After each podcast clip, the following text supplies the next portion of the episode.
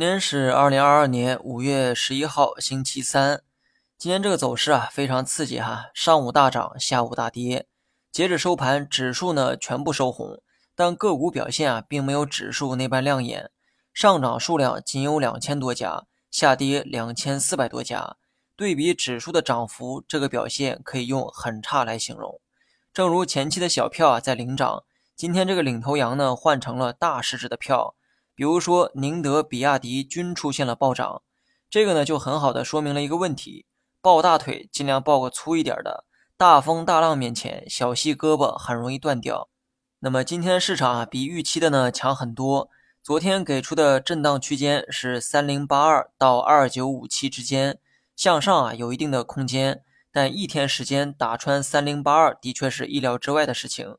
或许呢是上午的情绪啊过于的亢奋。下午冷静之后的下跌也着实惊悚，收盘回落到了三零五八点的高度，继续保持在了区间之内。那么短期市场的波动幅度明显加大，每当这个时候，我都要提醒大家站稳扶好，不要过分的追求短线。虽然波动越大，潜在的利差也会变大，但对于多数人来说，风险也变大才是你需要注意的事情。比如说今天上午大涨，下午大跌。如果你午后追高进去，我可求不出你心里的阴影面积。有的人不理解波动越大风险越大的这个道理，我呢给大家简单解释一下哈。对于短线客来说，他们对市场的判断是摇摆不定的，每个人对市场有着不一样的判断。有的人看多，有的人看空。如果市场的波动比较小，涨跌幅度并不明显，那么对于多数人来说是可以做到坚定最初的判断。但是，一旦市场的波动变大，同样的震荡用暴涨暴跌来呈现的时候，短线客的内心啊也会是七上八下，对市场的判断很可能会一天一变。当你对市场判断变得摇摆不定的时候，亏损就会慢慢的找上门。这就是波动大带来的危害，尤其是对短线客的危害。同样是十块钱涨到十块钱，价格小幅波动和大幅波动带来的投资结果一定不一样。面对上述情况，有两个方法可以解决：一是要有足够成熟的心理素质，坚定自己最初的判断；二是少做短线，立足于长线投资的话，这些问题就可以被解决。希望大家呢能记住这个原理和道理。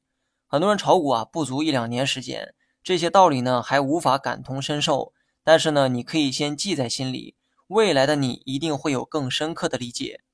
那么一不小心又讲多了哈，占了不少篇幅。本来呢想讲点宏观的数据，看来呢只能留到下一次再讲。明天漂亮国会公布四月的 CPI 数据，五月的加息肯定影响不到四月的通胀数据。不过三月份的加息多少会起到一定的作用。明天呢可以多留意老美 CPI 的表现，会不会再创新高已经不是重点了哈。只要增速能出现下滑，那就是利好。相反，你懂得。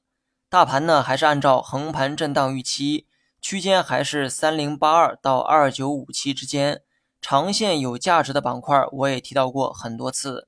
除了前期说过的半导体、新能源之外，消费、医疗同样值得你去关注，但是请切记是长线。